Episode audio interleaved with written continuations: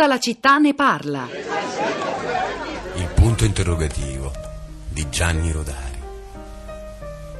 C'era la volta un punto interrogativo, un grande curiosone con un solo ricciolone che faceva domande a tutte le persone. E se la risposta non era quella giusta, sventolava il suo ricciolo come una frusta.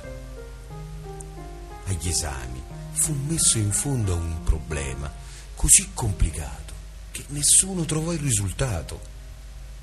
Il poveretto, che il cuor non era cattivo, diventò per il rimorso un punto esclamativo. Un punto interrogativo trasformato in punto esclamativo in questo testo di Gianni Rodari letto da Cristian Liberti. E a proposito, Francesco scrive: il dramma non sono i punti interrogativi ma quelli esclamativi. Siamo nella società dell'urlo ostentato e dell'enfasi inutile ed insulsa. E a proposito di letteratura che racconta la punteggiatura, Filiberto scrive: in un libro di Cesare Marchi c'è un capitolo che si intitola La virgola che uccide, racconta una storiella che ne fa capire l'importanza. Del resto, se leggiamo l'intervista di oggi che Francesca Serafini Serafini rilascia a Giacomo Gambassi su Avvenire, ne ha dato conto anche Vittorio Giacopini, c'è proprio un esempio di come eh, la punteggiatura può davvero salvare la vita. Dal punto e virgola eh, va, c'è, c'è una frase, fa un esempio: provate a togliere la virgola alla frase vado a mangiare nonna, diventa vado a mangiare nonna, eh, significa che la nonna me la vado a, me la vado a mangiare io. Dunque la punteggiatura può talvolta salvare la vita. Questo è l'esempio usato da Serafini, ma ha raggiunto in studio Rosa Polacco. Rosa, buongiorno, ciao. Ciao Pietro, buongiorno, buongiorno a tutti. E questa è una di quelle giornate in cui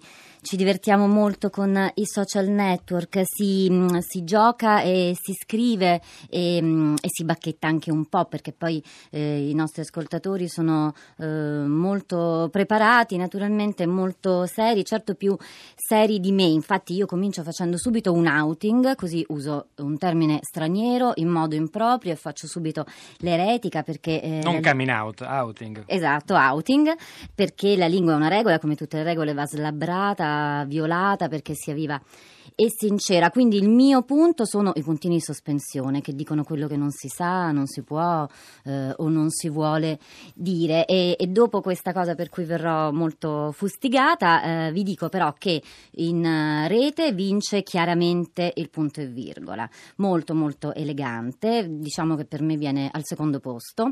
E vediamo qualche ragione. Allora, Marco scrive: mi associo nell'apologo del punto e virgola, simbolico elogio della complessità che oggi è semplicemente rivoluzionaria. Poi invece c'è Angela Maria: bella la città col punto interrogativo, attenuativo e mai mai imperativo.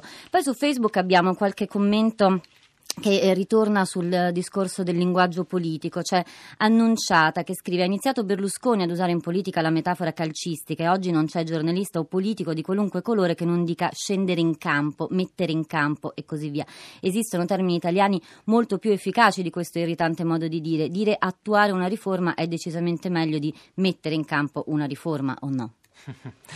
Rosa, c'è nella nostra piazza di oggi, in questa puntata speciale che non è che una tappa della lunga maratona tra radio e scuole nel nome della lingua italiana, la seconda edizione della giornata programmatica che, ricordo, si concluderà in una serata straordinaria ascoltata in diretta dalle ventuno alle ventidue e trenta, condotta da Giuseppe Antonelli, la voce della lingua batte. La serata programmatica con Dario Vergassola, il cantautore Bruno Risassi, i linguisti Luca Serianni e Claudio Giovanardi, l'artista Sabrina D'Alessandro, il gruppo teatrale Oblivion. Ebbene, in questa giornata e nella piazza della città di oggi abbiamo eh, un'altra voce che sulla lingua lavora e ragiona, è quella di Francesca Chiusaroli. Buongiorno. Buongiorno. Insegna linguistica generale all'Università di Macerata ed è la, credo, fondatrice o cofondatrice di un progetto, di un blog che si chiama Scritture brevi, il quale tra l'altro ha anche inaugurato l'hashtag Adotta un segno, che abbiamo adottato anche noi su Twitter sul tema di quest'anno, insieme all'altro hashtag Giornata Programmatica. Chiusaroli, che vuol dire Scritture brevi? Scritture brevi si riferisce a tutte le forme grafiche che sintetizzano un'informazione, da, come diciamo noi, dal punto all'infinito. Ogni segno ha una storia, sintetizza un'idea, e in questo senso noi andiamo alla ricerca di scritture brevi di tutti i tempi, di, tutti, eh, di tutte le lingue. Lavoriamo alla costituzione di una banca dati digitale delle scritture brevi di tutte le lingue del mondo. Francesca, eh, sono andata a vedere appunto sotto l'hashtag Scritture brevi che seguiamo eh, da, da molto e sempre con grande attenzione, ci sono naturalmente molti, moltissimi tweet sotto il vostro hashtag, eh, ci sono delle citazioni, dei giochi linguistici, Ecis scrive l'ape mio appunto, l'ape mio appunto per esempio, ed è eh, divertente andarli a leggere, però c'è Vanessa Di Tizio che eh, poco fa ha twittato: per adotta un segno eh, scrivo per e che, non X e che con la K, perché c'è più armonia. Come vi ponete voi di fronte a queste eresie della eh, lingua da tastiera? Ci poniamo eh, senza paura. Queste stesse persone che twittano oggi in questo senso non hanno poi paura di utilizzare la K quando noi invitiamo a fare giochi di scritture sulla K. Andiamo a ricercare la K. Per esempio sappiamo che sta nella storia della scrittura della lingua italiana e quindi noi diciamo che eh, conoscere, cioè, la consapevolezza è anche un potente motore. In questo senso è nato anche Adotta un segno, per cui siamo nelle scuole da più di un anno e eh, ragazzi delle scuole di ogni ordine e grado, mi riferisco in particolare a Recanati dove si è svolta l'iniziativa a cui facevate riferimento, hanno Uh, fatto questo, hanno adottato un segno e poi sono andati a cercarlo nella storia, nel territorio, nelle arti e hanno costruito una piccola cronologia, no, per questo segno, e questo è bello. Poi prima avete fatto riferimento a, a ma, vado a mangiare nonna, vado a mangiare sì. eh, nonna con la virgola o senza virgola, e questo mi fa pensare a un altro progetto di scritture brevi che si chiama Fate spazio, quindi giocare con gli spazi fra le parole per inserire o meno determinati segni di punteggiatura. Vorrei citarlo anche per citare l'amica e collega Francesca Serafini che oggi fa parte insomma, certo. del programma, che è stata nostra ospite su questo argomento. Una linguista insomma, che anche noi interpelliamo sempre, spesso e eh, volentieri. Sì, appunto, e quindi è sempre il punto di vista eh, linguistico che è al centro, la, quella che noi chiamiamo la comunità di scritture brevi si pone di fronte a ogni sfida che noi lanciamo nella maniera eh, più critica e consapevole, ma anche eh, molto aperta, quindi per lo più giochiamo. Ecco. Ha visto cambiare la lingua in centoquaranta caratteri e che sforzo costringe?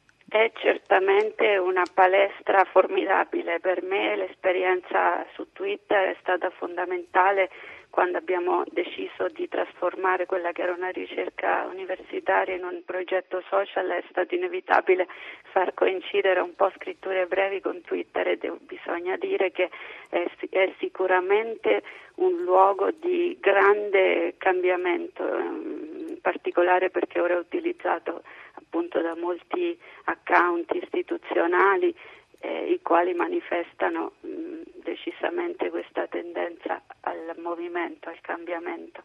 Chiusaroli, le posso fare in, pr- prima di salutarle una domanda? Ha lavorato tanto sì. con i ragazzi, hanno scelto di adottare un segno e attraverso questo segno hanno scoperto molte cose del mondo in cui vivono, lei ci diceva.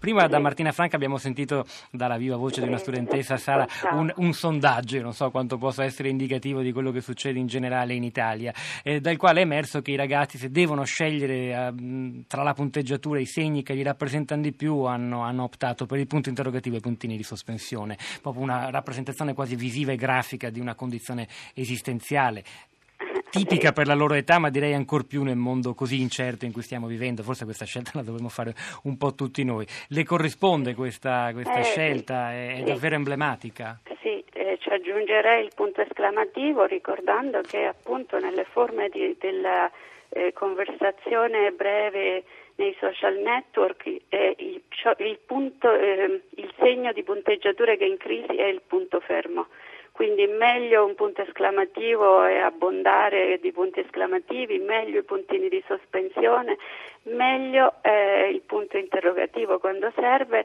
e il punto fermo è effettivamente un punto in crisi da adottare. Quasi che non si avesse il coraggio di, di la, la sicurezza della propria frase quando si termina soltanto con un punto, e per rimarcarne il tono e il significato se fo, ci fosse bisogno di sottolinearla con l'utilizzo del punto esclamativo, che però secondo alcuni come Francesco che ci ha mandato un sms poco fa è quasi in una contrapposizione radicale, proprio divisione del mondo rispetto al punto interrogativo. Grazie. Grazie Francesca Chiusaroli. C'è anche un'ascoltatrice collegata con noi, è Grazia. Buongiorno Grazia, benvenuta. Sì, salve, buongiorno. Benvenuta alla giornata programmatica. Sì, ho ascoltato attentamente perché mi è sembrato un ampliamento della lingua batte. Lo è, lo è. Beh, che... eh, no, non lo abbiamo ancora detto, ma Cristina Faloci, che fa parte anche della redazione eh. di Tutta la città ne parla e, come forse è già emerso nelle precedenti trasmissioni, è anche la curatrice di questa giornata speciale che fa capo alla lingua eh, batte infatti. E il conduttore Giuseppe Antonelli sarà la voce della serata infatti. In diretta questa sera dalla da, da sala di Via Asiago. A lei, grazie. Eh. Allora, volevo semplicemente dire questo, ho ascoltato tutto con attenzione, tutto va bene, pro e contro. Io volevo riferirmi a un dettaglio che entra spesso nella mia vita, i messaggini, gli esse emme esse, e perché va bene eh, l'abbreviazione, come esse emme esse di per sé, guai a scrivere tutto il, diciamo, per intero, short message, eccetera. Però certe abbreviazioni gratuite, tagli di parole, ehm, persino invenzioni eh, si tenta a capire a volte in un messaggio, se non prendendo un po' tutto il contesto, per non mettersi poi gli errori automatici della scrittura automatica, scusi la ripetizione, che se non si sta attenti si inseriscono a loro volta. E io trovo tutto questo, da nonna forse di quattro nipotini, un po' irritante. E non so che effetto possa fare agli altri, ecco, io direi questo, che va bene l'abbreviazione, lo studio di abbreviare, come abbreviare bene, eccetera, però oh, ci vuole anche una distinzione di contesto. Ricordiamoci certo. che è un codice, non, non la lingua in toto. Eh sì, la ringrazio certo, per questa certo. testimonianza. Vediamo che ne pensa Rosa. Eh, ne penso, io ve l'ho già detto, sono un'eretica, abbrevio, scrivo K, faccio faccette, tanti puntini di interpunzione. Ho anche cambiato idea perché forse il mio vero segno non sono i puntini ma è l'hashtag, che credo che ormai sia diventato quel cancelletto, anche lui un segno nostro contemporaneo. Però voglio chiudere con un appello, un appello che ci segnala Mila Spicola, l'ha già fatto la Caritas, abbiamo parlato di lingua, la lingua ci porta alla scuola, scuole che non hanno penne, non hanno quaderni, non hanno pennarelli, e siete invitati tutti, noi per primi, a portare nelle scuole il materiale che manca, perché eh, la lingua inizia sempre con una penna e con un foglio di carta. Continuate a seguirci e vi ricordo, abbiamo lungamente diversa, in diversi momenti c- citato la linguista Francesca Serafini. Francesca Serafini sarà ospite a Fahrenheit, dove racconterà, spiegherà il decalogo semiserio sulla punteggiatura che ha composto proprio per noi, per questa giornata programmatica. Ora la linea Radio tre Mondo, poi Radio tre Scienza, ma continuerà tutto il giorno questa maratona tra Radio tre e le scuole italiane intorno alla lingua e alla punteggiatura. Pietro Del Soldà, Rosa Polacco, Piero Pugliese alla regia, eh, Manuel De Lu ha contribuito alla puntata di oggi insieme a Cristina Faloci, la già citata Cristina Faloci, la nostra curatrice Cristiana Castellotti. Noi vi auguriamo anche un buon fine settimana, oltre che un buon ascolto, e ci risentiamo lunedì mattina alle dieci.